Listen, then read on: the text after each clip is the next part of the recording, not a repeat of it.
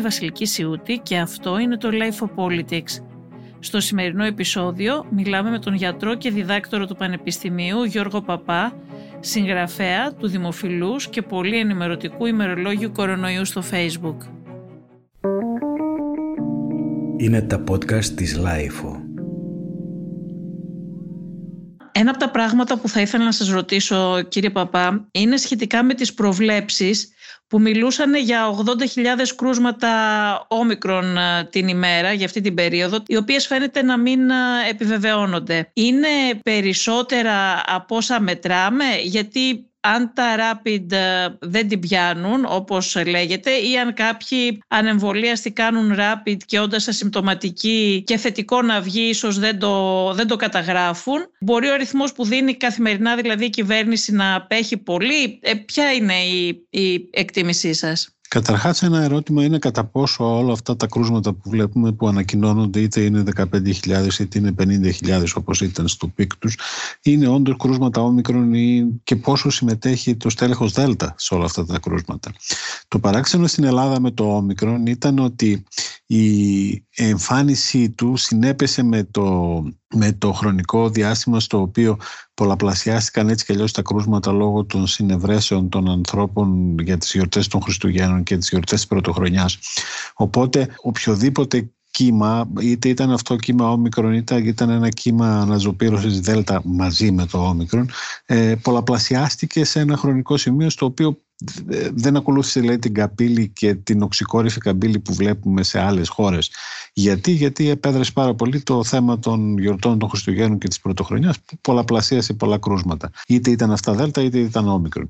Δεν μπορεί να πει κανείς με βεβαιότητα τι ισχύει αυτή τη στιγμή στην κοινότητα για τον απλούστατο λόγο αυτόν ότι ακόμη δεν ξέρουμε τι κυκλοφορεί και ποια είναι η συμμετοχή του όμικρον και ποια είναι η συμμετοχή του δέλτα. Για παράδειγμα, μπορεί να ακούγεται ότι ναι, κυριαρχεί το όμικρον 87%, 90%. Οι επίσημες όμως εκθέσεις, όπως αυτή που δόθηκε για παράδειγμα την προηγούμενη Πέμπτη από τον ΕΟΔΗ, αναφέρει ότι στις δύο τελευταίες εβδομάδες του 2021 σε ορισμένες περιοχές εξακολουθούσε να κυριαρχεί το Δέλτα. Στην Αττική για παράδειγμα ήταν 57% το όμικρον και το υπόλοιπο σχεδόν το 43% ήταν Δέλτα. Δεν ξέρουμε τι ακριβώς κινήθηκε. Δεν ξέρουμε αν αυτή η έκρηξη των 50.000 κρουσμάτων στις αρχές του έτους ήταν έκρηξη που ήταν αμυγός από όμικρον ή ήταν και πολλαπλασιασμός του Δέλτα λόγω κοινωνικών συνθήκων. Και συνεπώς δεν μπορούμε να ξέρουμε τι περιμένουμε ακόμη από το όμικρον. Είναι ευχάριστο μεν ότι καταγράφονται σταθερά λιγότερα κρούσματα, όμως αυτά τα λιγότερα κρούσματα ενδέχεται πρώτον να είναι το, ένα, το μέγιστο το οποίο μπορούμε να αποτυπώσουμε υποκανονικές και όχι έκτακτες συνθήκες ε, μπορεί να υποτιμάμε κρούσματα που όπως αναφέρετε και εσείς κρύβονται για διάφορους λόγους είτε γιατί κάποιος δεν θέλει να αποσιάσει από την εργασία του είτε γιατί του επιβάλλουν να μην αποσιάσει από την εργασία του π.χ. στον ιδιωτικό τομέα είτε γιατί κάποιοι δεν δηλώνουν τα θετικά self γιατί θεωρούν ότι δεν υπάρχει κάποιος ιδιαίτερος λόγος να το δηλώσουν ειδικά αν διάγουν ήπια την όσο και δεν θέλουν να περιορίσουν την κινητικότητά τους έξω στην κοινότητα είτε γιατί τόσα εν τέλει κρούσματα μπορούμε συστηματικά να καταγράφουμε. Δηλαδή, είχαμε δυνατότητα να καταγράψουμε 50.000 κρούσματα, αλλά από την άλλη, ε, κάνοντας πολλά τεστ, αλλά από την άλλη, κάποια στιγμή, πόση δυνατότητα έχουμε να κάνουμε καθημερινά τόσα πολλά τεστ. Είναι ένα ερωτηματικό. αυτό ήθελα να ρωτήσω κιόλας. Ε, και πώς ξέρουμε ότι τα, τα βρίσκουμε όλα τα, τα όμικρον, γιατί. Ε, Έχουμε ακούσει πάρα πολλές ε, περιπτώσεις ανθρώπων που λένε ότι είχαν ας πούμε κάποια συμπτώματα και έκαναν τεστ μία και δύο και τρεις και πέντε φορές ή χρειάστηκε να κάνουν PCR για να δούνε ότι ήταν τελικά θετικοί, να, να, να δουν αυτό το αποτέλεσμα. Α, κάποιος που δεν επιμένει τόσο πολύ, γιατί δεν επιμένουν όλοι, κάποιοι μπορεί να μην έχουν και συμπτώματα, να κάνουν ένα τεστ, να βγει αρνητικό, πάρα πολλές περιπτώσεις είναι που δεν το πιάνουν από ό,τι έχει φανεί και να μην έχουν αυτή την επιμονή να συνεχίζουν να τεστάρονται. Οπότε πώς ξέρουμε ότι δεν διαφεύγουν και πάρα πολλά αφού όπως λέγεται η όμικρον σε πολλούς είναι ασυμπτωματική; Ακριβώς και όχι μόνο αυτό, αλλά έχει πολύ μεγάλη σημασία και το είδο και η ποιότητα των τεστ που διενεργούνται εκεί έξω. Έχουμε δει πάρα πολλές περιπτώσεις, οι οποίες και στην καθημερινή πράξη και νομίζω ότι μπορούν να το επιβεβαιώσουν πολύ κλινικοί και διαγνωστικοί ε, συνάδελφοι, ότι έχουμε δει και έχουμε συναντήσει ανθρώπους με συμπτώματα, με τυπικά συμπτώματα, με έκθεση και με αναφερόμενα είτε αρνητικά self-test είτε, self, είτε αρνητικά rapid που έχουν γίνει σε διάφορους φορείς. Και μετά πας εσύ και κάνεις ένα τεστ στον άνθρωπο και μετά από λίγη ώρα ας πούμε και βγαίνει θετικότατο μέσα σε μικρό χρονικό διάστημα. Επειδή δεν ξέρουμε το όμικρον και επειδή φαίνεται το όμικρο να αγαπάει πολύ και το φάριγγα, ε, κλινικά προτείνουμε πολλές φορές να γίνεται εξέταση από τον φάριγγα, να παίρνετε και δείγμα από τον φάριγγα σε κάποιους. Επίσημα δεν μπορεί να γίνει γιατί δεν μπορούμε να πούμε στον κόσμο κάνετε self-test από το φάριγγα γιατί τραυματιστεί κανένας. Ένας εξειδικευμένος μπορεί να κάνει και ένα τεστ από το φάριγγα και πιθανώς να αυξήσει την ευαισθησία. Όμως. Ε, το ίδιο τεστ, αυτά τα self-test, δηλαδή μπορεί ε, κάποιος. Κάποια, από αυτά, κάποια από αυτά έχουν ένδειξη, γράφουν απ' έξω ότι είναι όλα, ε. χρήση, όχι όλα από όσο γνωρίζω.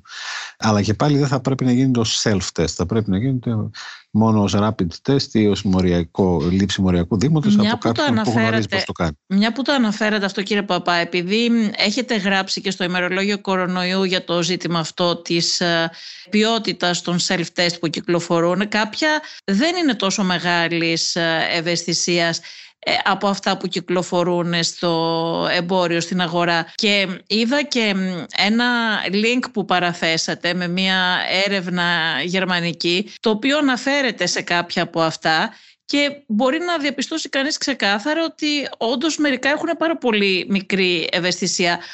Διάβαζα και έναν συναδελφό μου προχτές που έγραφε ένα σχόλιο αναφερόμενος και αυτό στο ίδιο θέμα ότι πηγαίνοντας να συναντήσει έναν ηλικιωμένο φίλο του έκανε ένα self-test πριν πάει και έλεγε ότι ένιωθε σαν να στρίβει νόμισμα.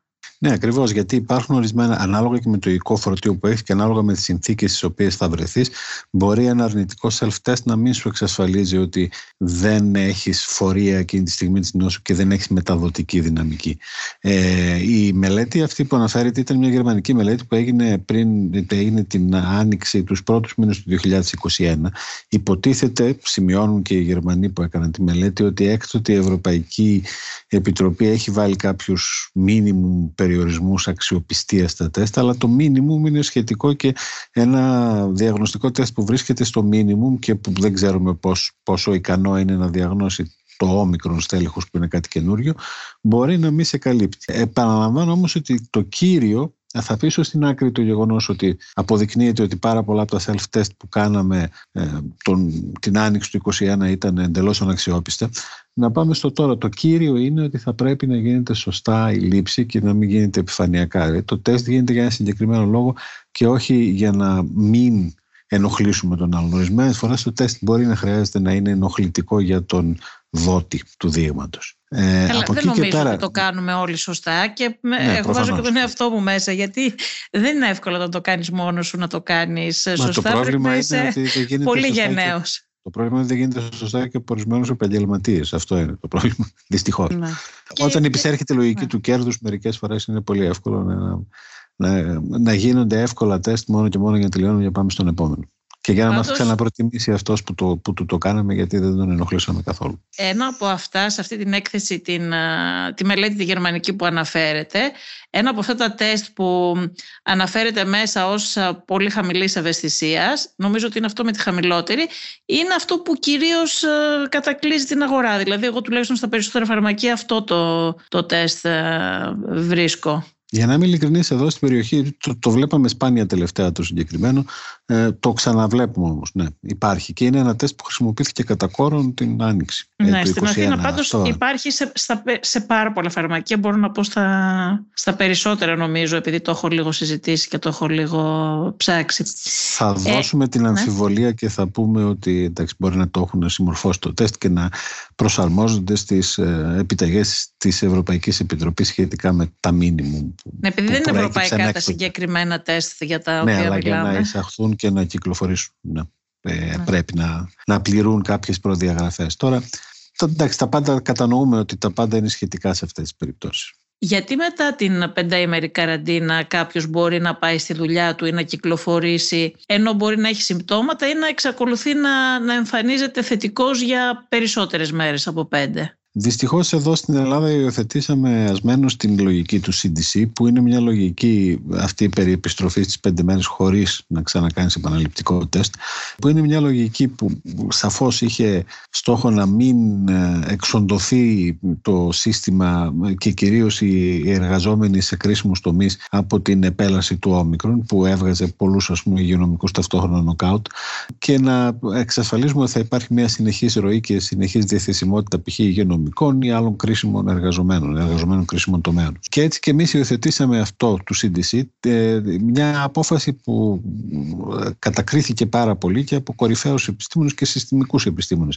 Ο Έρικ Τοπόλο ο ίδιος έβγαλε ε, άμεσα μια δημοσίευση τότε και ο οποίος δεν είναι κανένα τυχαίο πρόσωπο, είναι φοβερά επιδραστικό στον χώρο της υγείας στις ΗΠΑ και παγκοσμίως, όπου έλεγε ότι οι αποδείξεις ε, για την εισήγηση αυτή του CDC που είναι και η ελληνική εισήγηση για τη λήξη καραντίνας είναι ένα κενό, ένας λευκός πίνακας, τίποτα. Δεν υπάρχουν αποδείξεις που να το υποστηρίζουν. Το Ευρωπαϊκό Κέντρο Πρόληψης Νοσημάτων, από την άλλη, που είναι εξαιρετικό σε όλη τη διάρκεια της πανδημίας, στις κατευθυντήριες οδηγίες που βγάζει, στις συστάσεις που κάνει, στην ανασκόπηση και, και δόμηση της τρέχουσας βιβλιογραφίας, έτσι ώστε να βγαίνουν κάποια συμπεράσματα, είπε ε, την δική του γνώμη και είπε ότι ακόμη και σε, δηλαδή ακόμη και σε ακραίες συνθήκες, ε, ακόμα και σε συνθήκες όπου πιέζεται το σύστημα γιατί λείπουν, ε, αρρωσταίνουν και πρέπει να μείνουν σπίτι πολύ κρίσιμοι εργαζόμενοι, θα πρέπει η επιστροφή να γίνεται αν είσαι εμβολιασμένος ή ανεμβολίαστο σε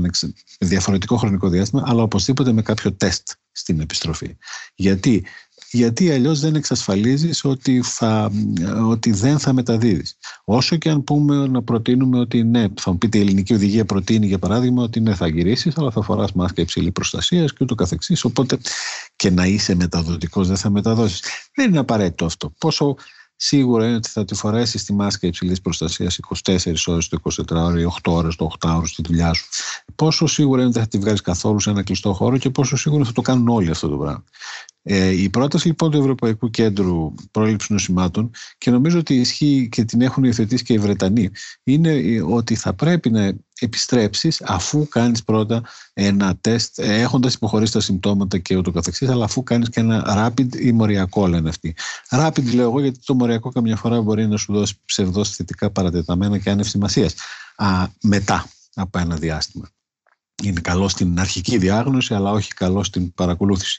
Ε, ένα rapid όμως και το έχουν πει οι άνθρωποι που ξέρουν καλά όλη την λογική της διάγνωσης και τον rapid για παράδειγμα ο Μάικλ Μίνα που στις ΗΠΑ ήταν ο πρώτος που επέμενε για την ενσωμάτωση των rapid στην καθημερινή μας πρακτική ε, λέει ότι εντάξει αν έχεις ένα θετικό rapid, σημαίνει ότι έχεις ένα αξιο, αξιόλογο υλικό φορτίο το οποίο ενδέχεται να, σου, να σε κάνει μεταδοτικό. Άρα, ένα θετικό rapid στο πενθήμερο, ανεξάρτητα αν, έχεις, αν έχει υποχωρήσει ο πυρετός σου ή αν βελτιώνει το βήχα σου ή οτιδήποτε άλλο, ενδέχεται να σημαίνει ότι μεταδίδεις. Και υπάρχει και μια πρόσφατη βρετανική μελέτη που λέει, που δεν είναι με το όμικρον βέβαια, γιατί είναι τα παλαιότερα στελέχη, που λέει ότι τουλάχιστον ένα 25% των ατόμων που νόσησαν στις πέντε μέρες εξακολουθούν μετά τις πέντε μέρες, την έκτη έβδομη μέρα, ε, τουλάχιστον ο ένας στους τέσσερις μπορεί να μεταδίδει. Και είναι πολύ μεγάλο ποσοστό αν λάβουμε υπόψη μας πόσα κρούσματα είχαμε τις τελευταίες μέρες. Τα rapid είναι διαφορετικά από τα self-test, γιατί ακούω κάποιους να λένε ότι σε κάποια φαρμακεία ας πούμε, που κάνουν rapid, ότι αυτό που κάνουν είναι τα self-test που κάνει και ο κόσμος μόνος του. Θεωρητικά είναι τα ίδια θεωρητικά. Ε, τώρα δεν ξέρω πόση, με πόση φροντίδα φτιάχνετε το ένα και το άλλο. Δηλαδή είχαμε πάρα πολλά παραδείγματα στην Ελλάδα ειδικά και μάλιστα την άνοιξη του 2021 είχαμε πάρα πολλά και στα Γιάννενα όπου είχαμε self-test που έβγαζαν ε, σε εξωφρενικά ψηλούς, ε, σε ψηλό ποσοστό ψευδός θετικά αποτελέσματα. Θεωρώ ότι ήταν κατασκευαστικό το ζήτημα ε, αλλά δεν μπορώ να το αποδείξω. Όμως δεν είδαμε τα αντίστοιχα αποτελέσματα με Rapid, οπότε δεν μπορώ να είμαι βέβαιος για το αν όντως κατασκευάζονται με την ίδια φροντίδα και με τις ίδιες προδιαγραφές. Έγινε μεγάλη συζήτηση τελευταία με αφορμή το θέμα της uh, τιμής του PCR για το πόσο πρέπει να μειωθεί ή όχι. Ε, και εκεί υπόθηκε ότι αν μειωθεί πάρα πολύ η τιμή του μοριακού τεστ θα πέσει και η ποιότητα. Και αναρωτηθήκαμε ε, ποια είναι τελικά η ποιότητα και πώς μπορεί να το ξέρει ο καθένας που πηγαίνει να κάνει ένα μοριακό τεστ. Δηλαδή υπάρχουν κάποια διαγνωστικά κέντρα που φροντίζουν να έχουν καλή ποιότητα και κάποια που να έχουν χαμηλή; Και πώς μπορεί να το ξέρει αυτό ο οποιοδήποτε πηγαίνει για να κάνει ένα τεστ διαγνωστικό; Αυτό είναι μια συζήτηση στην οποία έχει εμπλακεί, έχουμε εμπλακεί περισσότερο όροι αγοράς και όροι πολιτικής από ένα σημείο και μετά και λιγότερο επιστημονικές παράμετροι. Γιατί είδατε, ε, βγήκαν υπουργοί και το ναι. είπαν. Ότι αν ρίξουμε, το είπαν ως δικαιολογία ότι αν, αν τους πούμε να χαμηλώσουν κι άλλο τη τιμή, θα πέσει και η ποιότητα. Ωραία, και ποιος εξασφαλίζει τώρα ή όταν το τεστ κάνει 60 ευρώ ότι η ποιότητά του είναι η καλύτερη; Θεωρητικά λέμε τώρα, επαναλαμβάνω ότι είναι μια συζήτηση που ξεφεύγει λίγο από το επιστημονικό, ε, θεωρητικά υποτίθεται ότι θα πάρεις ένα, ότι αν το, κοστολογι, αν το κοστολογήσεις 20 ευρώ το τεστ, το ιδιώτης π.χ. που θα κάνει το τεστ, θα κοιτάξεις να πάρει ένα, να αγοράσει ένα φτηνότερο kit, οπότε το φτηνότερο kit ενδέχεται να έχει και λιγότερη αξιοπιστία και γι' αυτό να είναι φτηνότερο. Μπορεί Όντω, να όντως ξεφεύγει από το επιστημονικό, έχετε δίκιο. Απλά μια που το έφερε η συζήτηση. Ναι, γιατί... όχι, το λέω με την έννοια ότι καταλαβαίνετε, έχει, δεν μπορεί κανένας να σου Ναι, αλλά ποιο μα εξασφαλίζει ότι, ότι ναι. κάποιος δεν θέλει να βγάλει μεγαλύτερο κέρδος και θα πάρει το φτηνότερο ακριβώς, kit και θα το πουλήσει στην ναι, ακριβότερη τιμή. Αυτό ετοιμαζόμουν να πω, ότι ακριβώς ότι δεν μπορεί να μας το εξασφαλίσει κανείς. Ε, υπάρχουν πάρα πολλά kit στην αγορά. Τα περισσότερα η αλήθεια είναι ότι είναι αξιόπιστε στην τριπτική τους πλειοψηφία. Ε, και γι' αυτό δεν είχαμε ποτέ ιδιαίτερα ζητήματα με τα μοριακά, δεν είχαμε ψευδό αρνητικά. Καλά, προφανώς δεν είχαμε και ψευδό θετικά. Ε, δεν μας απασχόλησε η αξιοπιστία των μοριακών ποτέ, γι' αυτόν τον λόγο ακριβώς. Ε, από εκεί και πέρα το, το παράξενο στην Ελλάδα είναι ότι δεν κυνηγήσαμε να έχουμε και kit τα οποία θα μας επέτρεπαν για παράδειγμα να βλέπουμε σε πραγματικό χρόνο το όμικρον. Δηλαδή υπάρχουν συγκεκριμένα, το, το κάθε kit του μοριακού ελέγχου μπορεί να, να, και να ανοιχνεύει δύο ή τρεις στόχους από τον ιό έτσι ώστε να τον επαληθεύει. Ε, ε, υπάρχουν συγκεκριμένα kit τα οποία χρησιμοποιήθηκαν κατά κόρος στη Μεγάλη Βρετανία και στην Δανία τα οποία ε, στα οποία παρατήρησαν ότι όπως και στο α έτσι και στο όμικρον ε, τους έδινε θετικό στα δύο από τα τρία, στους δύο από τους τρεις στόχους. Οπότε ήταν κάτι διαφορετικό, δεν ήταν δέλτα. Ε, και το βλέπαν εκείνη την ώρα. Δηλαδή, κάνεις το μοριακό, μόλις παίρνεις το αποτέλεσμα, δεν χρειάζεται να κάνεις φιλογεννητικό έλεγχο και να πάρεις αποτέλεσμα μετά από δύο εβδομάδες. Ξέρεις ότι έχεις κάτι διαφορετικό. Αυτό λοιπόν ε, είναι συγκεκριμένα τα τεστ που το κάνουν αυτό το πράγμα. Κάποια από αυτά έχουν χρησιμοποιηθεί από την αρχή και σε διάφορες μελέτες και από τη Θεσσαλονίκη και στην ε, Αθήνα και είναι δημοσιευμένες εργασίες από μεγάλα πανεπιστημιακά εργαστήρια. Δεν ξέρω γιατί δεν το χρησιμοποιήσαμε τόσο πολύ στην Ελλάδα και σε αυτή τη φάση, αφού ξέραμε ότι θα ήταν χρήσιμα kit για να, να, να σου δώσουν μια πολύ σημαντική πληροφορία αν έχεις δέλτα ή όμικρον για παράδειγμα, το οποίο είναι πάρα πολύ σημαντικό. Ε, έχουν λοιπόν ε, έχουν ιδιαιτερότητες το καθένα από αυτά. Ε, όσον αφορά όμως την αξιοπιστία ελπίζω ότι η εμπειρία καταδεικνύει ότι δεν μπήκε κανένα στη λογική του να εκμεεύσει μέγιστο κέρδος. Άλλωστε μην ξεχνάμε ότι από πού ξεκίνησε η τιμή του μοριακού στην Ελλάδα και πού έπεσε και σημαίνει ότι υπήρξε κέρδος στην πορεία. Έτσι και αλλιώς. Πέρσι τέτοιο καιρό ξεκινούσε ο μαζικός εμβολιασμός του πληθυσμού κύριε Παπά με το όνομα επιχείρηση ελευθερία. Αφού εμβολιασμένοι θα παίρναμε πίσω την ελευθερία μας αλλά ναι, μεν η πλειοψηφία εμβολιαστήκαμε και τριπλοεμβολιαστήκαμε, αλλά την ελευθερία μας δεν την πήραμε πίσω. Τι δεν πήγε καλά, τι δεν προβλέψαμε, τι δεν προβλέπαμε μάλλον όταν μιλούσαμε για ανάκτηση της ελευθερίας και πόσο πιθανό είναι κατά τη γνώμη σας να την πάρουμε κάποια στιγμή πίσω; Κάποια στιγμή σύντομα εννοώ.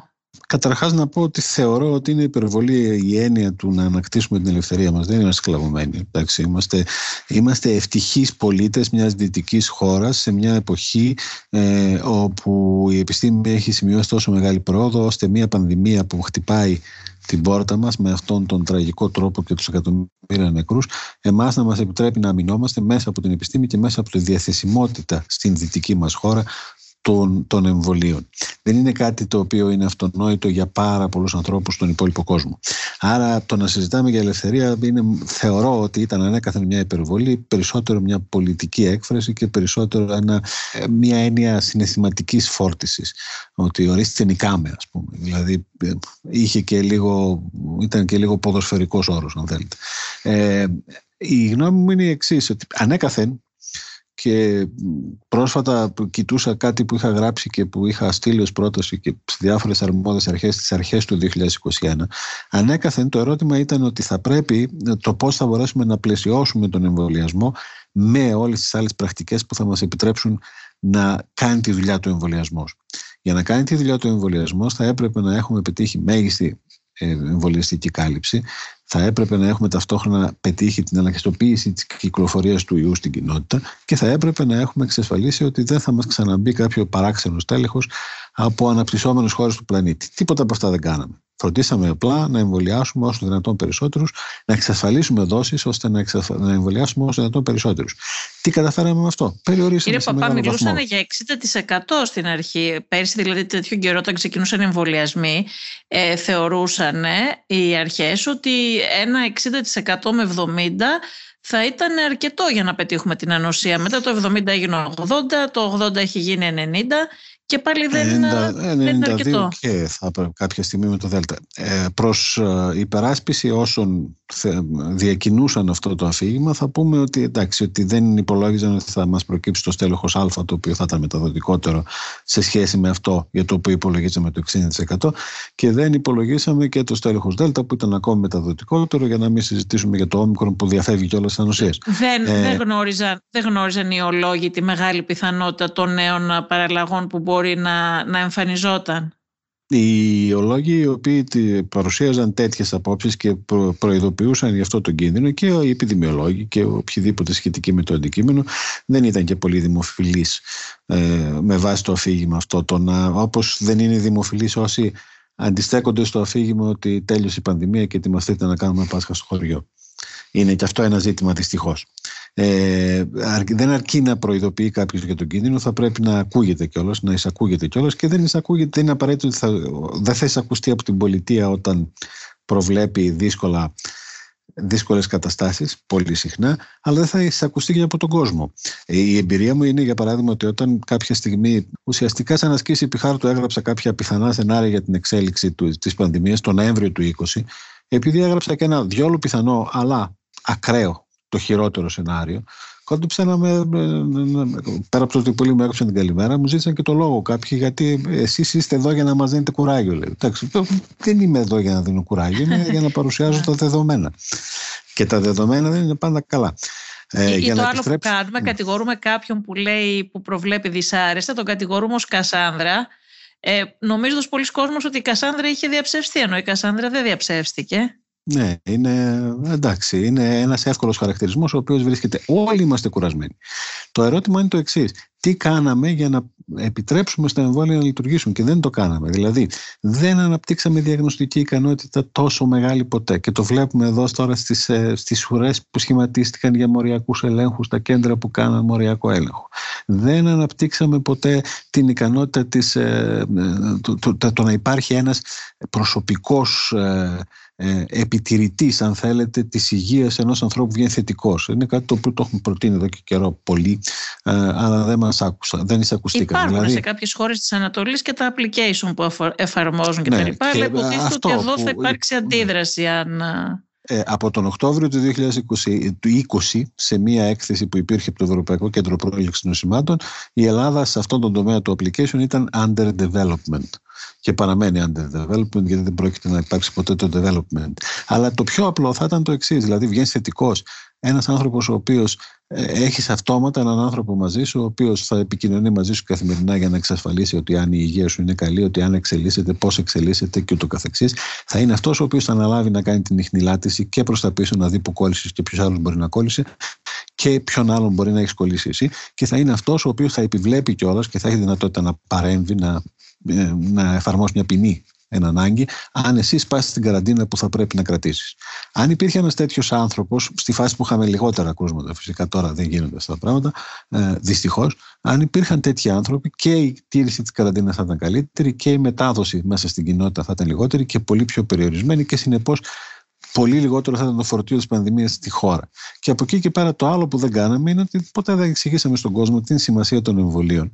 Ε, αυτό το όπλο που είχαμε, ποια είναι η χρησιμότητά του, ποια είναι η λογική με την οποία το εφαρμόζουμε, ε, ποιοι είναι οι τυχόν περιορισμοί του, ποιες είναι οι πιθανές παρενέργειες που μπορεί να εμφανίστηκαν στην πορεία και οι οποίες στην αρχή της κλείσαμε τα μάτια και επιλέξαμε αντί να πληροφορούμε τον κόσμο επί των πραγματικών γεγονότων όπως προέρχονταν να μην πληροφορούμε τον κόσμο αφήσαμε, δηλαδή εγώ δεν θα ξεχάσω ποτέ το ότι καθαρά Δευτέρα ε, του 2021 ενώ γινόταν ε, το, ο χαμός στην γενικότερη πληροφόρηση με, για τις πιθανές παρανέργειες του εμβολίου της Άστρα Ζένικα η αρμόδια Επιτροπή Εμβολιασμών δεν έκανε την εβδομαδιαία ενημέρωσή της γιατί ήταν αργία. Δηλαδή αυτά είναι πράγματα τα οποία δεν, δεν πληροφορήσαμε τον κόσμο. Τον αφήσαμε τον κόσμο έρευνα. Αλλά και τώρα είναι ακόμα χειρότερα τα πράγματα σε σχέση με την πληροφόρηση. Τώρα είναι σαν να μην υπάρχει καθόλου πληροφόρηση. Δηλαδή... Ε, τώρα, και ε, τώρα υπάρχει η μη πληροφόρηση είναι την κακοφωνία που προέρχεται από την ναι. πολυφωνία.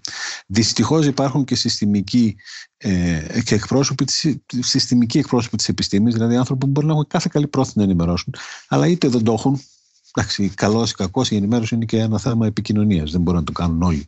Ε, είτε είναι άνθρωποι οι οποίοι βγαίνουν μισοδιαβασμένοι.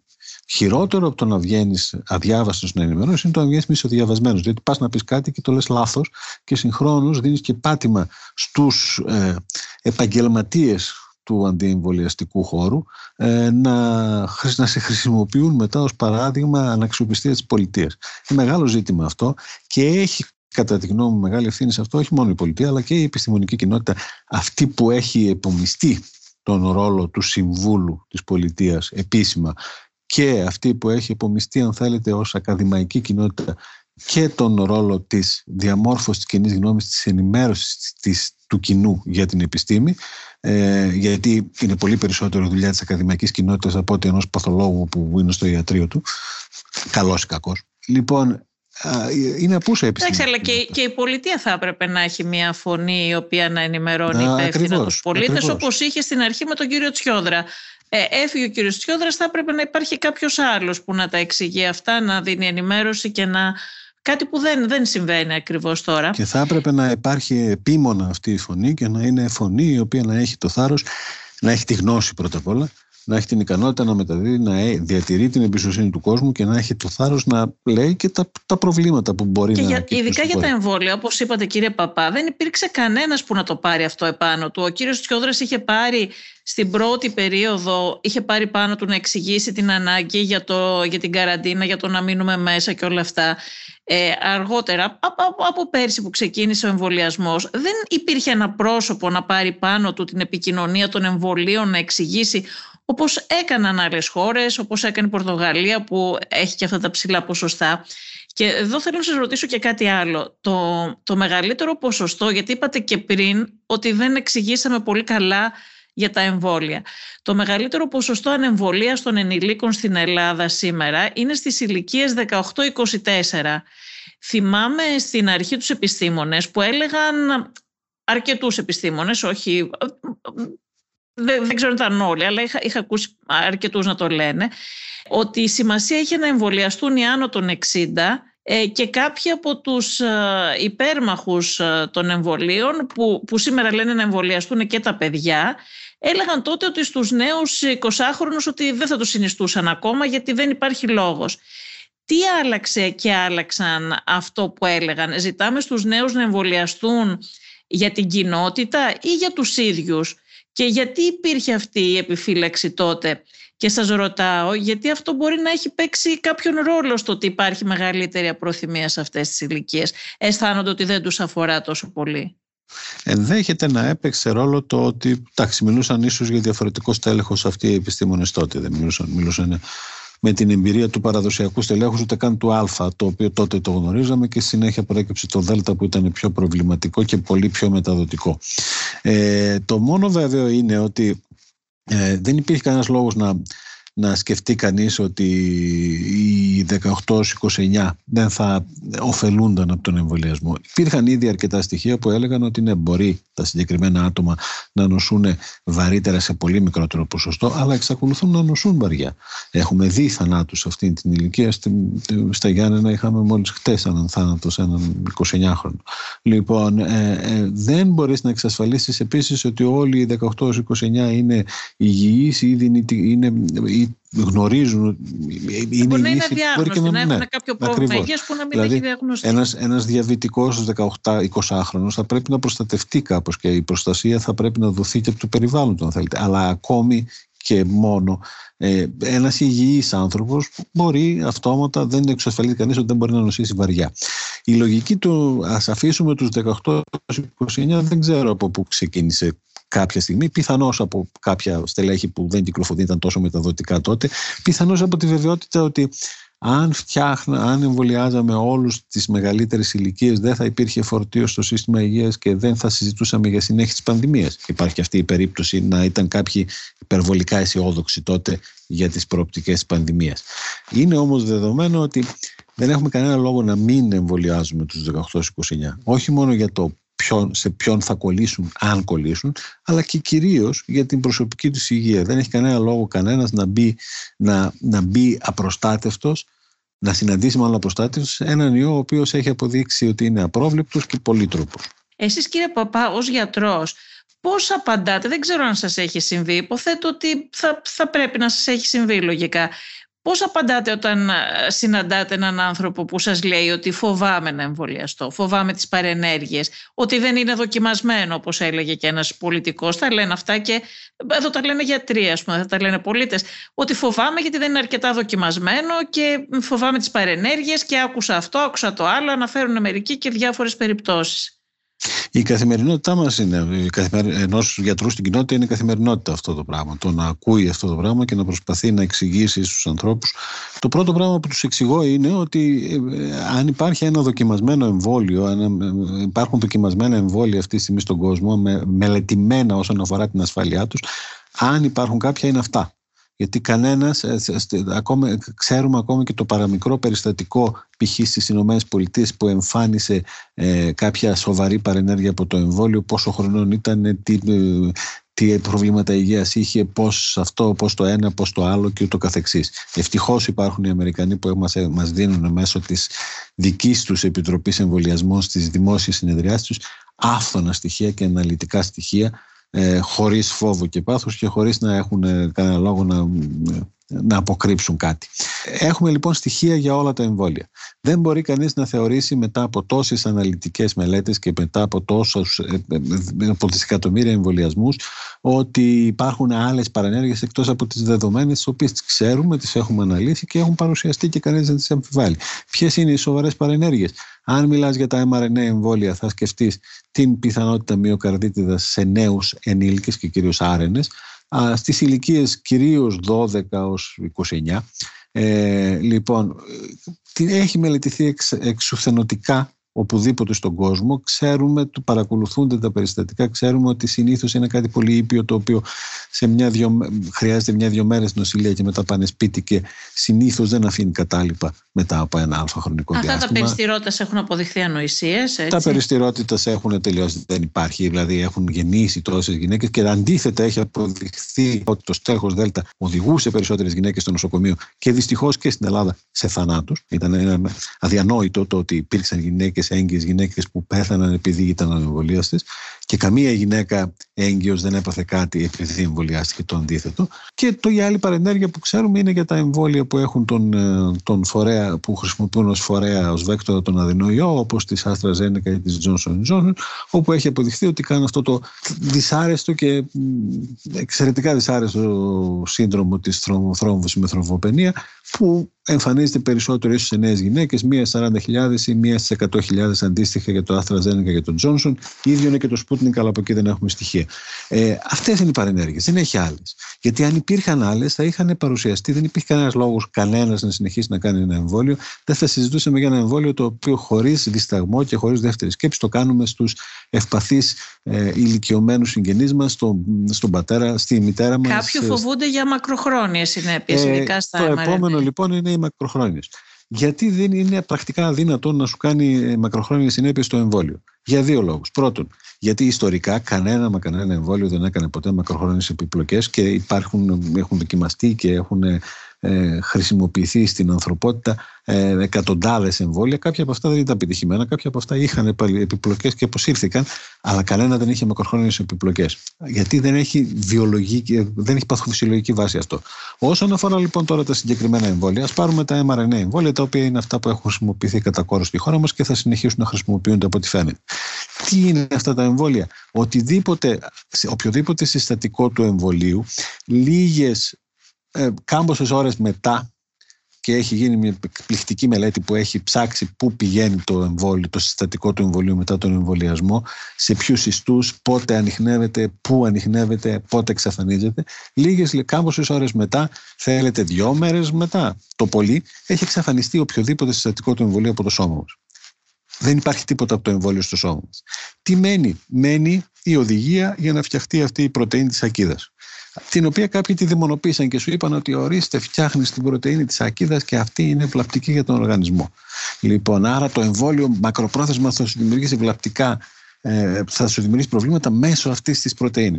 Και η επόμενη ερώτηση, η, η απλή και ουσιαστική και η στοιχειώδης, είναι αν φοβάσαι λοιπόν αυτή την ακίδα που εν μέρη παρουσιάζει σε ορισμένα κύτταρα ο οργανισμός μέσω του εμβολιασμού, φαντάσου τι θα γίνει αν κολλήσεις. Που αν κολλήσεις, θα κυκλοφορεί ακίδα στην εκατομμυριαστή μέσα στο αίμα σου ελεύθερη και θα σου δημιουργήσει αυτά που φοβάσαι στην εκατομμυριωστή και με πολύ μεγαλύτερη ευκολία σε όλους τους ιστούς του σώματος. Άρα αν φοβάσαι το εμβόλιο θα έπρεπε να φοβάσαι εκατομμύρια φορές περισσότερο τον ιό. Πολύ απλά. Ναι, ωραία το εξηγήσατε. Πείθεται ο κόσμος ή κάποιοι δεν πείθονται ούτε με τα λογικά και επιστημονικά επιχειρήματα που τους ε, παραθέτεται. Ε, άλλοι πείθονται, άλλοι όχι. Εντάξει, υπάρχουν ορισμένοι οι οποίοι δεν πρόκειται να πιστούν ποτέ και το γνωρίζουμε και πιθανώς αυτοί οι άνθρωποι έχουν πάψει να αναζητούν και την. Σε τι οφείλεται αυτό, κατά τη γνώμη σας, μια που έρχεστε σε επαφή και με τέτοιο κόσμο, κύριε Παπά, και δεν εννοώ κάποιους έτσι. Τι να πω τώρα, κάποιους που έχουν πολύ συγκεκριμένες και έτσι που σκέφτονται τελείως ανορθολογικά, αλλά ενώ ανθρώπους που σκέφτονται με έναν τρόπο φυσιολογικό, εν πάση περιπτώσει, αλλά φοβούνται πάρα πολύ. Σε τι θεωρείτε ότι οφείλεται αυτός ο φόβος. Σαφώς παίζει πολύ μεγάλο ρόλο ε, το ποιος άνθρωπος επιδρά πάνω τους και εντάξει υπάρχουν. Ε, είναι Γιατί έχουμε δει και μορφωμένους ανθρώπους. Ξέρετε, θεωρούμε λίγο ότι όλοι αυτοί που δεν κάνουν το εμβόλιο είναι άνθρωποι πολύ χαμηλής μόρφωσης κτλ. Αλλά έχουμε δει ανθρώπους και έξυπνους και μορφωμένους που να αρνούνται να κάνουν το εμβόλιο. Θεωρώ ότι το, η άρνηση σε πολλούς ανθρώπους έχει να κάνει με το γενικότερο υπόβαθρό τους. Δηλαδή, δεν είναι στους ανθρώπους του οποίους βλέπεις να αρνούνται, που ανήκουν σε έναν, δύο, τρεις, τέσσερις, πέντε, έξι, εφτά, οχτώ, εννιά, δέκα τύπους, ας πούμε, ανθρωπότυπους, οι οποίοι φαίνονται από πριν, αν θέλετε. Δηλαδή, τον, τον, τον ξέρεις τον άλλον ότι θα ναι, το, τον, τον καταλαβαίνεις. Δηλαδή, υπάρχουν άνθρωποι οι οποίοι θεωρούν, για παράδειγμα, ότι δεν παίρνω φάρμακα, είμαι της φυσικής διατροφής. Εντάξει, λοιπόν, αυτός μπορεί να σου κολλήσει και να σου πει ότι εγώ δεν κάνω ναι. εμβόλιο γιατί είμαι της φυσικής διατροφής. Υπάρχουν άνθρωποι οι οποίοι θεωρούν ότι, εντάξει, ότι όχι, θα πρέπει να ζήσουμε διαφορετικά γιατί όλα γίνονται με βάση το κέρδος και δεν υπάρχει καν πανδημία και όλο αυτό είναι ένα σύστημα παράξενο, κερδοφόρο και θέλει τελικά να καταπιέσει τις ελευθερίες μας. Είναι πολύ κλασική αυτή η τύπη που υπάρχουν. Ναι, αυτή είναι κλασική τύπη. Όπως λέτε, αυτή πράγματι και είναι και αναμενόμενο. Αλλά υπάρχουν και κάποιοι που είναι έκπληξη. Σε αυτούς αναφέρομαι περισσότερο, γιατί έχω συναντήσει αρκετούς τέτοιους. Δηλαδή, είναι αυτοί, όπως λέτε, είναι κάποιοι με, τις, με τη φυσική διατροφή που σου λένε δεν χρειάζεται να κάνεις εμβόλιο, πιες αφέψιμα από τάδε, ναι. ας πούμε, η και είναι μια χαρά. Είναι κάποιοι θρησκόληπτοι, περίεργοι, ζηλωτές, δεν ξέρω εγώ τι, κάτι μυστήρι. Ε, ναι, έχει κάποιες κατηγορίες, είναι κάποιοι συνωμοσιολόγοι που νομίζουν ότι όλο αυτό είναι μια συνωμοσία. Έχει τρεις-τέσσερις κατηγορίες πολύ ε, και Υπάρχουν και οι εύπιστοι που απλώς δεν, ε, οι οποίοι βρέθηκαν ε, στα κανάλια της παραπληροφόρησης και δεν υπήρξε κανείς να τους τραβήξει απ' έξω εύκολα. Ε, δηλαδή, έχουμε τύχει, έχω τύχει και σε ανθρώπους που έρχονται στο ιατρείο και ξεκινάνε και στο ραδιασμό. Τάδε καθηγητής είπε το τάδε. Ο νομπελίστας είπε το τάδε. Έχουμε ναι, μείνει ως ναι. γνωστόν με τον δηλαδή, ο Μοντανιέ, ο οποίος είναι ο ένας νομπελίστας που λέει δύο διαφορετικά πράγματα για την πανδημία. Άντε κι άλλος ένας που τα λέει και αυτός λίγο μπερδεμένα, αλλά όχι όπως σαν το Μοντανιέ. Και άντε να τους εξηγήσει ότι παιδιά, κοιτάξτε, ναι, ο Μοντανιέ ανακάλυψε τον ιό του AIDS. Ήταν σημαντικό στην ανακάλυψη του ιού του AIDS, στην απομόνωση τέλος πάντων στην απομόνωση και όχι στην ανακάλυψη. Αλλά κοιτάξτε να δείτε, ο άνθρωπος από το 2011 μιλάει για τηλεμεταφορά μιλάει σε τύπου Star Trek, μιλάει για θεραπεία του αυτισμού με αντιβιωτικά, κάνει τέτοια πράγματα. Από το 2011 και τον κράζουν διεθνή περιοδικά το Science, τον κατηγορεί ότι το έχασε. Δηλαδή, δεν είναι, μην τον εμπιστεύεστε τόσο πολύ έναν άνθρωπο που το 2011 λέει τέτοια πράγματα. Λοιπόν, και ρωτήστε και τους άλλους νομπελίστες τι κάνουν. Τόσοι άλλοι νομπελίστες υπάρχουν, γιατί ακούτε αυτόν. Ε, μετά σου λέει όμως, ναι, αλλά ο τάδε επιστήμονας, ε, ας πούμε, ο οποίος έχει πάρα πολλά citations, είναι αυτό εναντίον της πανδημίας, που λες, κάτσε. Αυτός ο τάδε επιστήμονας που τον ακούσει εσύ, τι έλεγε τον Απρίλιο του 2020, έλεγε μπορεί να με γρυπούλα είναι, ότι δεν θα το ναι. καταλάβαιναμε καν. Λοιπόν, και το έλεγε, όσο και αν το αρνείται τώρα και βγαίνει και τιμητή των πάντων. Ε, λοιπόν, ε, ε, ο άλλος, ε, υπάρχουν διάφορα, διάφορα άλλοι τύποι, τους οποίους ούτε καν δεν τους ήξερε τη μάνα τους, ξαφνικά εμφανίζονται και σου λένε ότι αυτός είναι προβλημένο επιστήμονας. Του λες, μα κοίτα να δεις, ναι, αυτός είναι ναζί. Ορίστε. Γιατί είναι ναζί, γιατί βγαίνει και κατηγορεί, θεωρεί ότι η πανδημία είναι ένα δημιούργημα των Εβραίων και πρέπει να εξοντώσουμε τους Εβραίους. Λοιπόν, και γι' αυτό τον διώχνουν από παντού και εσείς βγαίνετε και τον υπερασπίζεστε. Είστε μαζί με τους Ναζί, δηλαδή. Είστε, ανήκετε εκεί, ακολουθείτε αυτούς. Ε, ζορίζονται μερικές φορές, κλωτσάνε, γιατί τους καταρρύπτει ουσιαστικά κάτι που πίστευαν ότι είναι αληθινό. Πολλοί πείθονται, ακόμη και φανατικοί. Κάθε μέρα που πείθουμε κάποιον είναι μια νίκη. Πράγματι. Όλο, όλο αυτό με τις μεταλλάξεις όμως κύριε Παπά μοιάζει με φαύλο κύκλο. Τι μπορεί να μας κάνει να ελπίζουμε ότι θα τον σπάσουμε; Ε, αφού ακούμε όλους να, να λένε και εσείς το γράψατε ότι τίποτα δεν αποκλεί μετά την όμικρον να προκύψει και νέα παραλλαγή. Ναι, είναι φυσιολογικό. Και το κύριο, αυτή είναι η δουλειά του ιού, αν θέλετε. Αυτή είναι μια φυσική εξέλιξη του ιού. Το πρόβλημα με το συγκεκριμένο ιό είναι ότι δεν ακολουθεί αυτήν την ε, μεταλλαξιογόνο δυναμική του στον βαθμό και στον ρυθμό, στον τρόπο που το κάνουν οι άλλοι ιοί. Στους περισσότερους άλλους ιούς, τη γρήπη για παράδειγμα, ξέρεις ότι υπάρχει μια εξελικτική σκάλα, δηλαδή το α που μας δημιουργεί το α2, το οποίο μας δημιουργεί το α3, το α4, το α5 και το καθεξής και το ένα είναι επακόλουθο του άλλου. Λοιπόν, λέγαμε λοιπόν ότι αυτός ο ιός, ε, η εξελικτική του πορεία και η εξελικτική του σκάλα είναι τελείως διαφορετική και απρόβλεπτη σε σχέση με, τα άλλα, με, με άλλα παθογόνα, όπως για παράδειγμα η γρήπη. Το Δέλτα, για παράδειγμα, δεν ήταν κάτι το οποίο περιμέναμε να προκύψει, αλλά έστω ήταν και λίγο συγγενές με το Α, το Β ή το Γ.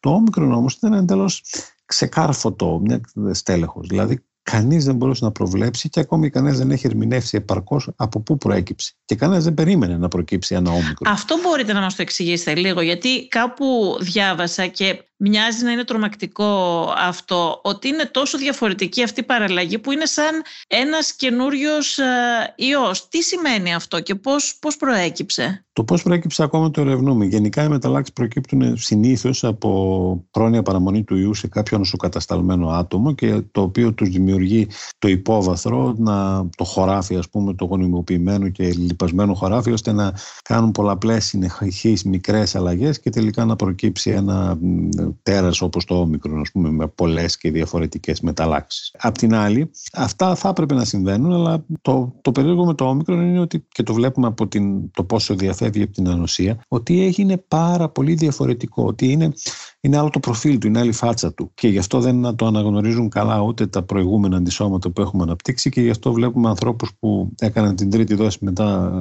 πριν 10 μέρες να παρόλα αυτά να κολλάνε όμικρο. Ε, και, θα, και θα το βλέπουμε, θα συνεχίσουμε να το βλέπουμε. Το πώς προέκυψε ένα άλλο ενδιαφέρον σενάριο είναι ότι και υποστηρίζεται από κάποια δεδομένα είναι ότι μπορεί να προέκυψε από ζώα. Δηλαδή, όπως είχαμε την ιστορία με τα Μίνκ το φθινόπωρο του 2020 στη Δανία. Άνθρωποι κόλλησαν τα Μίνκ στα, στις φάρμες με Μίνκ που είχαν εκεί στη Δανία.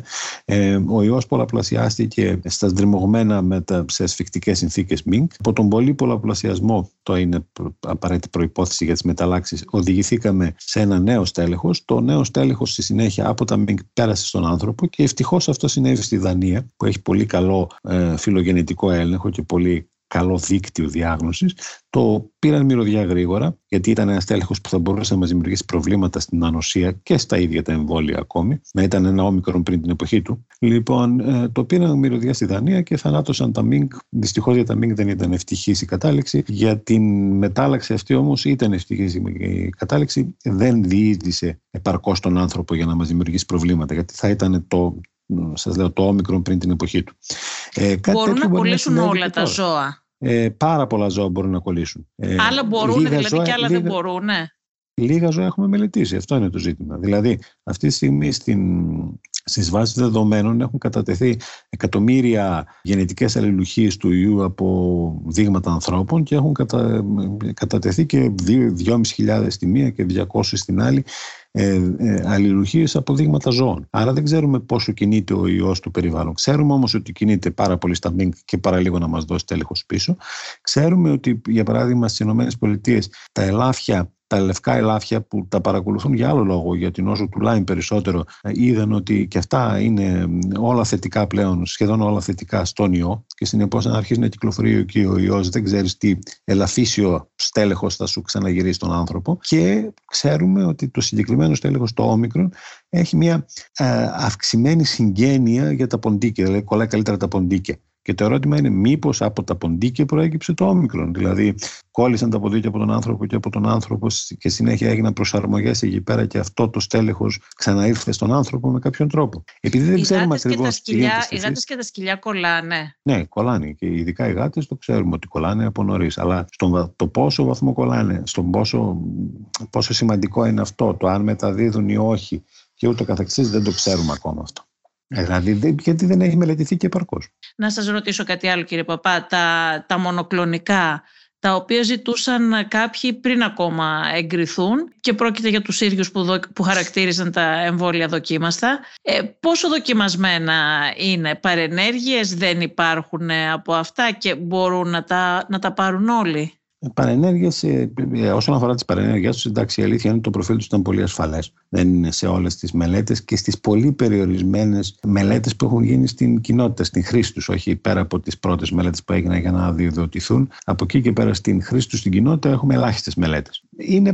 Το πρόβλημα με τα μονοκλονικά ήταν ανέκαθεν ότι ε, θα έπρεπε να τα χρησιμοποιήσει πολύ επιλεκτικά, γιατί δεν ήταν δυνατόν να παραχθούν σε μεγάλες ποσότητες. Και αυτό είναι κάτι που αποδεικνύεται ακόμη και τώρα. Αυτή τη στιγμή το όμικρον το πιάνει μόνο ένα μονοκλονικό της ε, ΒΙΡ, το σωτροβιμάμ της ΒΙΡ Παύλα Γκλάξο. Ε, λοιπόν, το συγκεκριμένο για να καταλάβετε, οι ΗΠΑ τέλη Δεκέμβρη είπαν έχουμε μια καβάντζα από 20.000 δόσεις τις κρατάμε, δεν τις δίνουμε για να τις χρησιμοποιήσουμε το Γενάρη που θα έχουμε θέμα μεγαλύτερο ακόμα με το όμικρον. Αυτό ήταν οι Ηνωμένες Πολιτείες και μιλάμε για 20.000 δόσεις. Δηλαδή ποιος θα πρωτοπάρει από αυτό, πώς θα παραχθεί μαζικά και ποιος θα πρωτοπάρει και ποιος, σε ποιον θα τα πρωτοχρησιμοποιήσεις και σε ποιον θα τα πρωτοδώσεις. Το πρόβλημα με τα μονοκλονικά ήταν αυτό ακριβώς, ότι ε, μέχρι να τα χρησιμοποιήσεις ε, έβγαινε μια νέα μετάλλαξη και τα κύρωνα. Ε, ε, το πρώτο που βγήκε μονοκλονικό της Έλλη Λίλη ε, για παράδειγμα ήταν, που ήταν ένα, δεν ήταν συνδυασμός, δεν ήταν κοκτέιλ μονοκλονικών στην αρχή παρουσιάστηκε και μάλιστα νομίζω ότι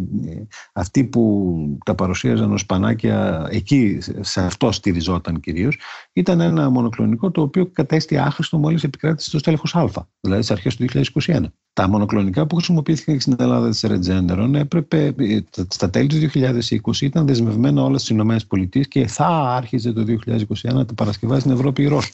Άρα δεν είναι ότι κυκλοφόρησαν και τόσο πολύ. Άλλο να παραγγέλνεις μονοκλονικά και άλλο να τα έχεις στη διάθεσή σου και να τα χρησιμοποιείς. Και θα πρέπει να έχεις και δομές για να τα χρησιμοποιήσεις με τον εύκολο τρόπο. Δηλαδή, βλέπουμε ότι και τώρα συζητάνε, για παράδειγμα, υπάρχει στις οδηγίες, τις επίσημες ελληνικές οδηγίες για την νοσηλεία στο σπίτι, σου λέει ότι αν κάποιος έχει ε, πρόβλημα έχει, είναι ευπαθής ή έχει κάποιους παράγοντες κινδύνου να του δώσει κάποια θεραπεία στο σπίτι αν γίνει θετικός.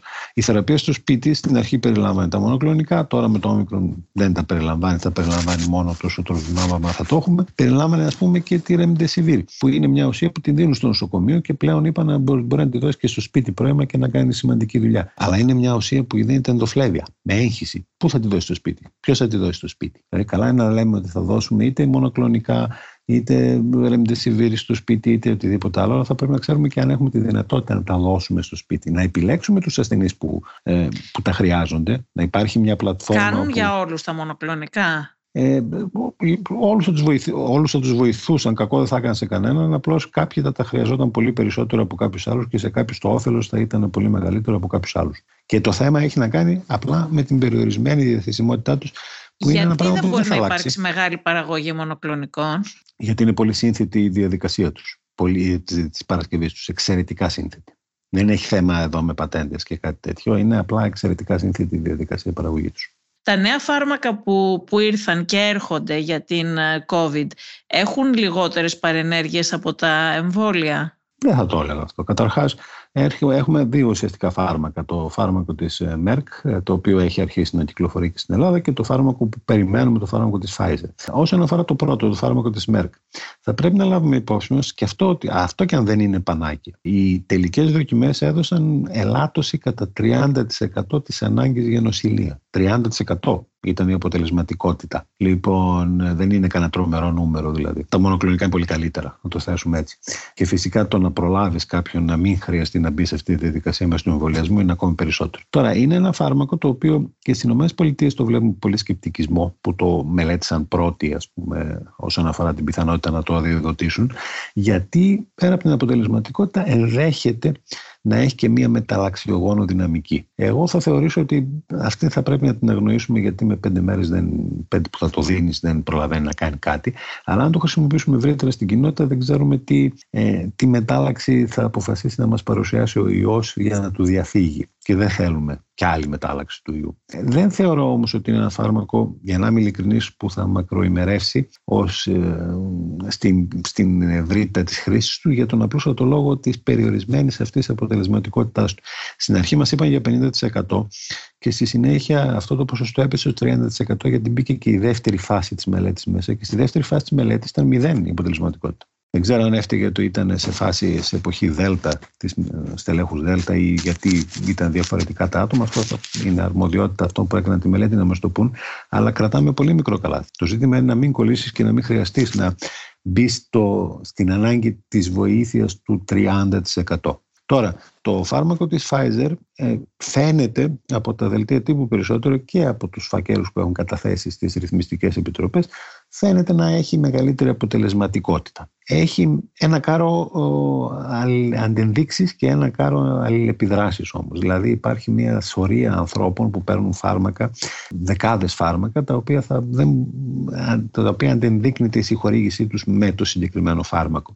Δεν είναι ένα φάρμακο δηλαδή, που θα ξεκινήσει και θα το δίνει στην κοινότητα έτσι πάρτε να έχετε όλοι. Για τον απλούστατο λόγο ότι θα πρέπει να κάνεις ένα εκτεταμένο ιστορικό και να δεις ποιο φάρμακο παίρνει ο άλλος θα πρέπει να το σταματήσεις. Αντιπικτικά, ε, αντιμικητέσικα, φάρμακα για το στομάχι, φάρμακα για την καρδιά και, και, και. Όλα αυτά δεν μπορούν να συγχρησιμοποιηθούν με το φάρμακο της Pfizer. Και το ερώτημα και εδώ είναι πάλι η παραγωγή του. Γιατί η Pfizer λέει ήδη ότι θα δώσει κάποιες δόσεις, ότι η, η μεγιστοποίηση της παραγωγής του θα γίνει ουσιαστικά στο δεύτερο εξάμεινο του 2022. Μέχρι τότε και πάλι θα είναι περιορισμένη η δυνατότητα παραγωγής. Οπότε και πάλι, αν περιμένουμε να το να εξομαλύνουμε την κατάσταση έχοντας αυτό το φάρμακο, μόνο στα τέλη, στο δεύτερο εξάμεινο του 2022 θα μπορούμε να το θεωρήσουμε ως, ως χρήσιμη συνθήκη, όχι τώρα.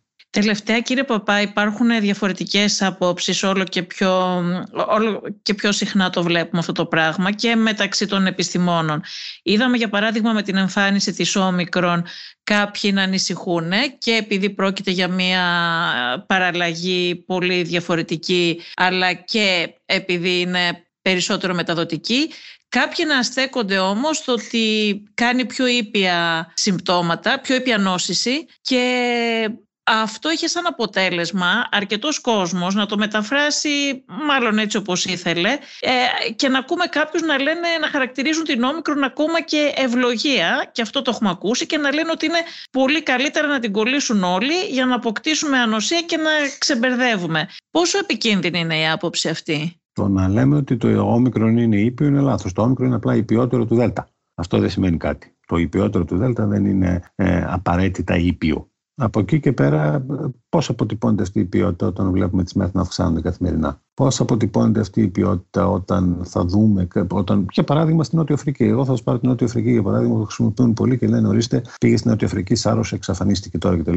Γιατί έχουν θανάτους στην Νότια Αφρική καθημερινά; Έχουν θανάτους καθημερινά από το ήπιο το όμικρον; Άρα κάτι δεν πάει καλά στο αφήγημα αυτό. Το ζήτημα είναι να μην έχει κανένα τέτοιο στέλεχος. Και το ζήτημα είναι να μην έχεις και κανένα τέτοιο στέλεχος να κυκλοφορεί ασύστολα στην κοινότητα. Αν πάμε να κολλήσουμε όλοι, θα είναι σαν να πούμε στον ιό ότι κοίτα, δεν σου δίνουμε τεράστια κυκλοφορία. Οπότε κοίτα εσύ τώρα να μεταλλαχθείς ξανά. Σου δίνουμε τη δυνατότητα να μεταλλαχθείς ξανά και να μας προκύψει ένα όμικρον plus, ένα π, ένα σίγμα, γιατί το ρο δεν θα το βάλουν, ε, ένα τάφ και ούτω καθεξής. Ε, δεν πρέπει να δίνουμε τέτοιες δυνατότητες στον ιό να κάνει αυτό που ξέρει και αυτό που μας έδειξε ότι μπορεί να κάνει. Δεν πρέπει να, θα πρέπει κάποια στιγμή να αποφασίσουμε ότι θα πρέπει να φύγουμε από τη λογική ακόμη και της συνύπαρξης με τον ιό που για μένα είναι μια παραδοχή ήττα. Δηλαδή το να συνεπάρξουμε με τον ιό. Το να συνεπάρξουμε με έναν ιό ο οποίος μας έχει εκπλήξει 10 φορές μέχρι τώρα και δεν έχουμε καταφέρει ποτέ να βρεθούμε μπροστά του. Να συνεπάρξουμε με έναν ιό που ορίστε μας εξαναγκάζει να παράγουμε ένα τελείως διαφορετικό εμβόλιο. Δεν είναι ότι μεταλλάσσουμε λίγο όπως κάνουμε κάθε χρόνο για τη γρήπη. Και για τη γρήπη να πούμε ότι τα εμβόλια που φτιάχνουμε κάθε χρόνο το πετυχαίνουμε τα στελέχη πάντα. Το, το ΙΤΑ 3 2 για παράδειγμα το πετυχαίνουμε ποτέ. Προβλέπουμε ποιο θα είναι, αλλά δεν το πετυχαίνουμε. Το να εξαναγκαστούμε να συνεπάρξουμε με έναν ιό που αφήνει long COVID, το να ξαναγκαστούμε να συνεπάρχουμε με έναν ιό ο οποίος σκοτώνει πολύ περισσότερους ανθρώπους από τη γρήπη, με έναν ιό ο οποίος οδηγεί σε περισσότερες μεθ, ακόμα και στην υπιότερη μορφή του σε σχέση με τη γρήπη, ε, κάτι λάθος είναι αυτό το σκεπτικό. Αναφερθήκατε στη long COVID, ε, κύριε Παπά. Α, άρα εξακολουθούν να είναι Ευαγγέλιο τα μάσκα αποστάσει πλήσιμο χεριών και πόσο σοβαρό είναι αυτό ότι και οι και οι εμβολιασμένοι μπορούν να, να νοσήσουν και να εμφανίσουν long COVID. Αποδεικνύεται, ε, η αλήθεια είναι ότι οι εμβολιασμένοι εμφανίζουν σε μικρότερο βαθμό long COVID και ότι ο εμβολιασμός λειτουργεί, ο προπάρχον εμβολιασμός λειτουργεί προστατευτικά απέναντι στην πιθανότητα να εμφανίσεις long COVID αλλά και στην βαρύτητα του long COVID που θα εμφανίσεις. Υπήρξαν πρόσφατες σχετικές μελέτες πολύ καλές. Από εκεί και πέρα όμως, ναι, είναι σαφές ότι πλέον ζούμε στην εποχή του όμικρον και το όμικρον είναι τόσο μεταδοτικό κυρίως επειδή συμμετέχουν πολύ στην μετάδοσή του και οι εμβολιασμένοι. Ειδικά οι δίπλο εμβολιασμένοι, έγινε μια δανεική μελέτη που το κατέδειξε αυτό, μεταδίδουν όσο σχεδόν και οι ανεμβολίε. Οι τρίπλο εμβολιασμένοι, εμβολιασμένοι μεταδίδουν πολύ λιγότερο, αλλά μεταδίδουν και αυτοί. Και αυτό είναι το θέμα. Ενώ με το ΔΕΛΤΑ αποδείχθηκε από πάρα πολλές μελέτες ότι το 85% της μετάδοσης γινόταν από τους ανεμβολίες τους, όσοι λίγοι και αν ήταν αυτή στην κοινότητα. Λοιπόν, ε, πλέον είμαστε σε μια φάση που πολλοί κόσμος μπορεί να μεταδώσει. Συνεπώς, το μάσκες, σωστές μάσκες, σωστά φορεμένες, το αποστάσεις, το αποφυγή κλειστών χώρων, κατάλληλος ερισμό των κλειστών χώρων, αποφυγή του συνοστισμού και η αντισηψία, τελευταία ουσιαστικά στην βαρύτητα, Όλα αυτά είναι απαραίτητες προποθέσει αν επιθυμούμε ποτέ να τελειώσουμε με τον ιό και αν δεν επιθυμούμε να γίνουμε μέρος μιας αλυσίδας μετάδοσης, ακόμα και αν δεν το θέλουμε. Αυτοί που λένε ότι η COVID μπορεί μόνο να, μάλλον ο ιός, μπορεί μόνο να εξασθενεί από εδώ και πέρα, πού βασίζονται; Ευχολόγιο είναι, κούρασης. Δεν έχει αποδειχθεί πουθενά. Δεν είδαμε το AIDS να εξασθενεί από εδώ και πέρα. Η ευλογία υπήρξε εκατομμύρια χρόνια, προπήρξε του ανθρώπου και ακολούθησε τον άνθρωπο και δεν εξασθένησε μέχρι που την εξαφανίσαμε. Δεν είδαμε καμιά εξασθενημένη ευλογία να προσπαθεί να συνεπάρξει με τον άνθρωπο. Δεν έχει κανένα λόγο να συνεπάρξει ο ιό με τον άνθρωπο. Για τον απλούστατο λόγο τον εξής, ο συγκεκριμένος ιό. Ο συγκεκριμένος ιό θέλει να μεταδοθεί σε έναν επόμενο ξενιστή. Θέλει εντός εισαγωγικών γιατί δεν έχει νοημοσύνη, δεν είναι on καν. Λοιπόν, ε, η λογική λοιπόν, η εντός εισαγωγικών λογική του ιού είναι να μεταδοθεί, να βρει ένα καινούριο ξενιστή, να μεταδοθεί από άνθρωπο σε άνθρωπο, στην προκειμένη περίπτωση. Λοιπόν, αυτό το κάνει πάρα πολύ αποτελεσματικά ο ιός, χωρίς να σκοτώσει τον άνθρωπο. Δηλαδή, πρώτα θα μεταδώσει και μετά θα σκοτώσει το όποιον είναι να σκοτώσει. Ο θάνατος έρχεται, η βαρύτητα της νόσου, το νοσοκομείο ή ο θάνατος έρχεται μετά από πολύ καιρό. Όταν έχει ήδη ολοκληρωθεί ο κύκλος της μετάδοσης, όταν έχει κολλήσει αυτός ο, ο μετέπειτα νεκρός όσους είναι να έχει κολλήσει. Συνεπώς δεν, δεν, δεν έχει κανένα λόγο ο ιός να εξασθενήσει. Τη μετάδοσή του μια χαρά την επιτυχάνει και χωρίς να εξασθενήσει. Θα γίνει ο ιός αυτός ε, ενδημικός, όπως λένε κάποιοι. Και τι σημαίνει αυτό, Γιατί εδώ φαίνεται ότι υπάρχουν κάποιες παρεξηγήσεις. Το φοβάμαι ότι θα γίνει, το απέφχομαι να γίνει.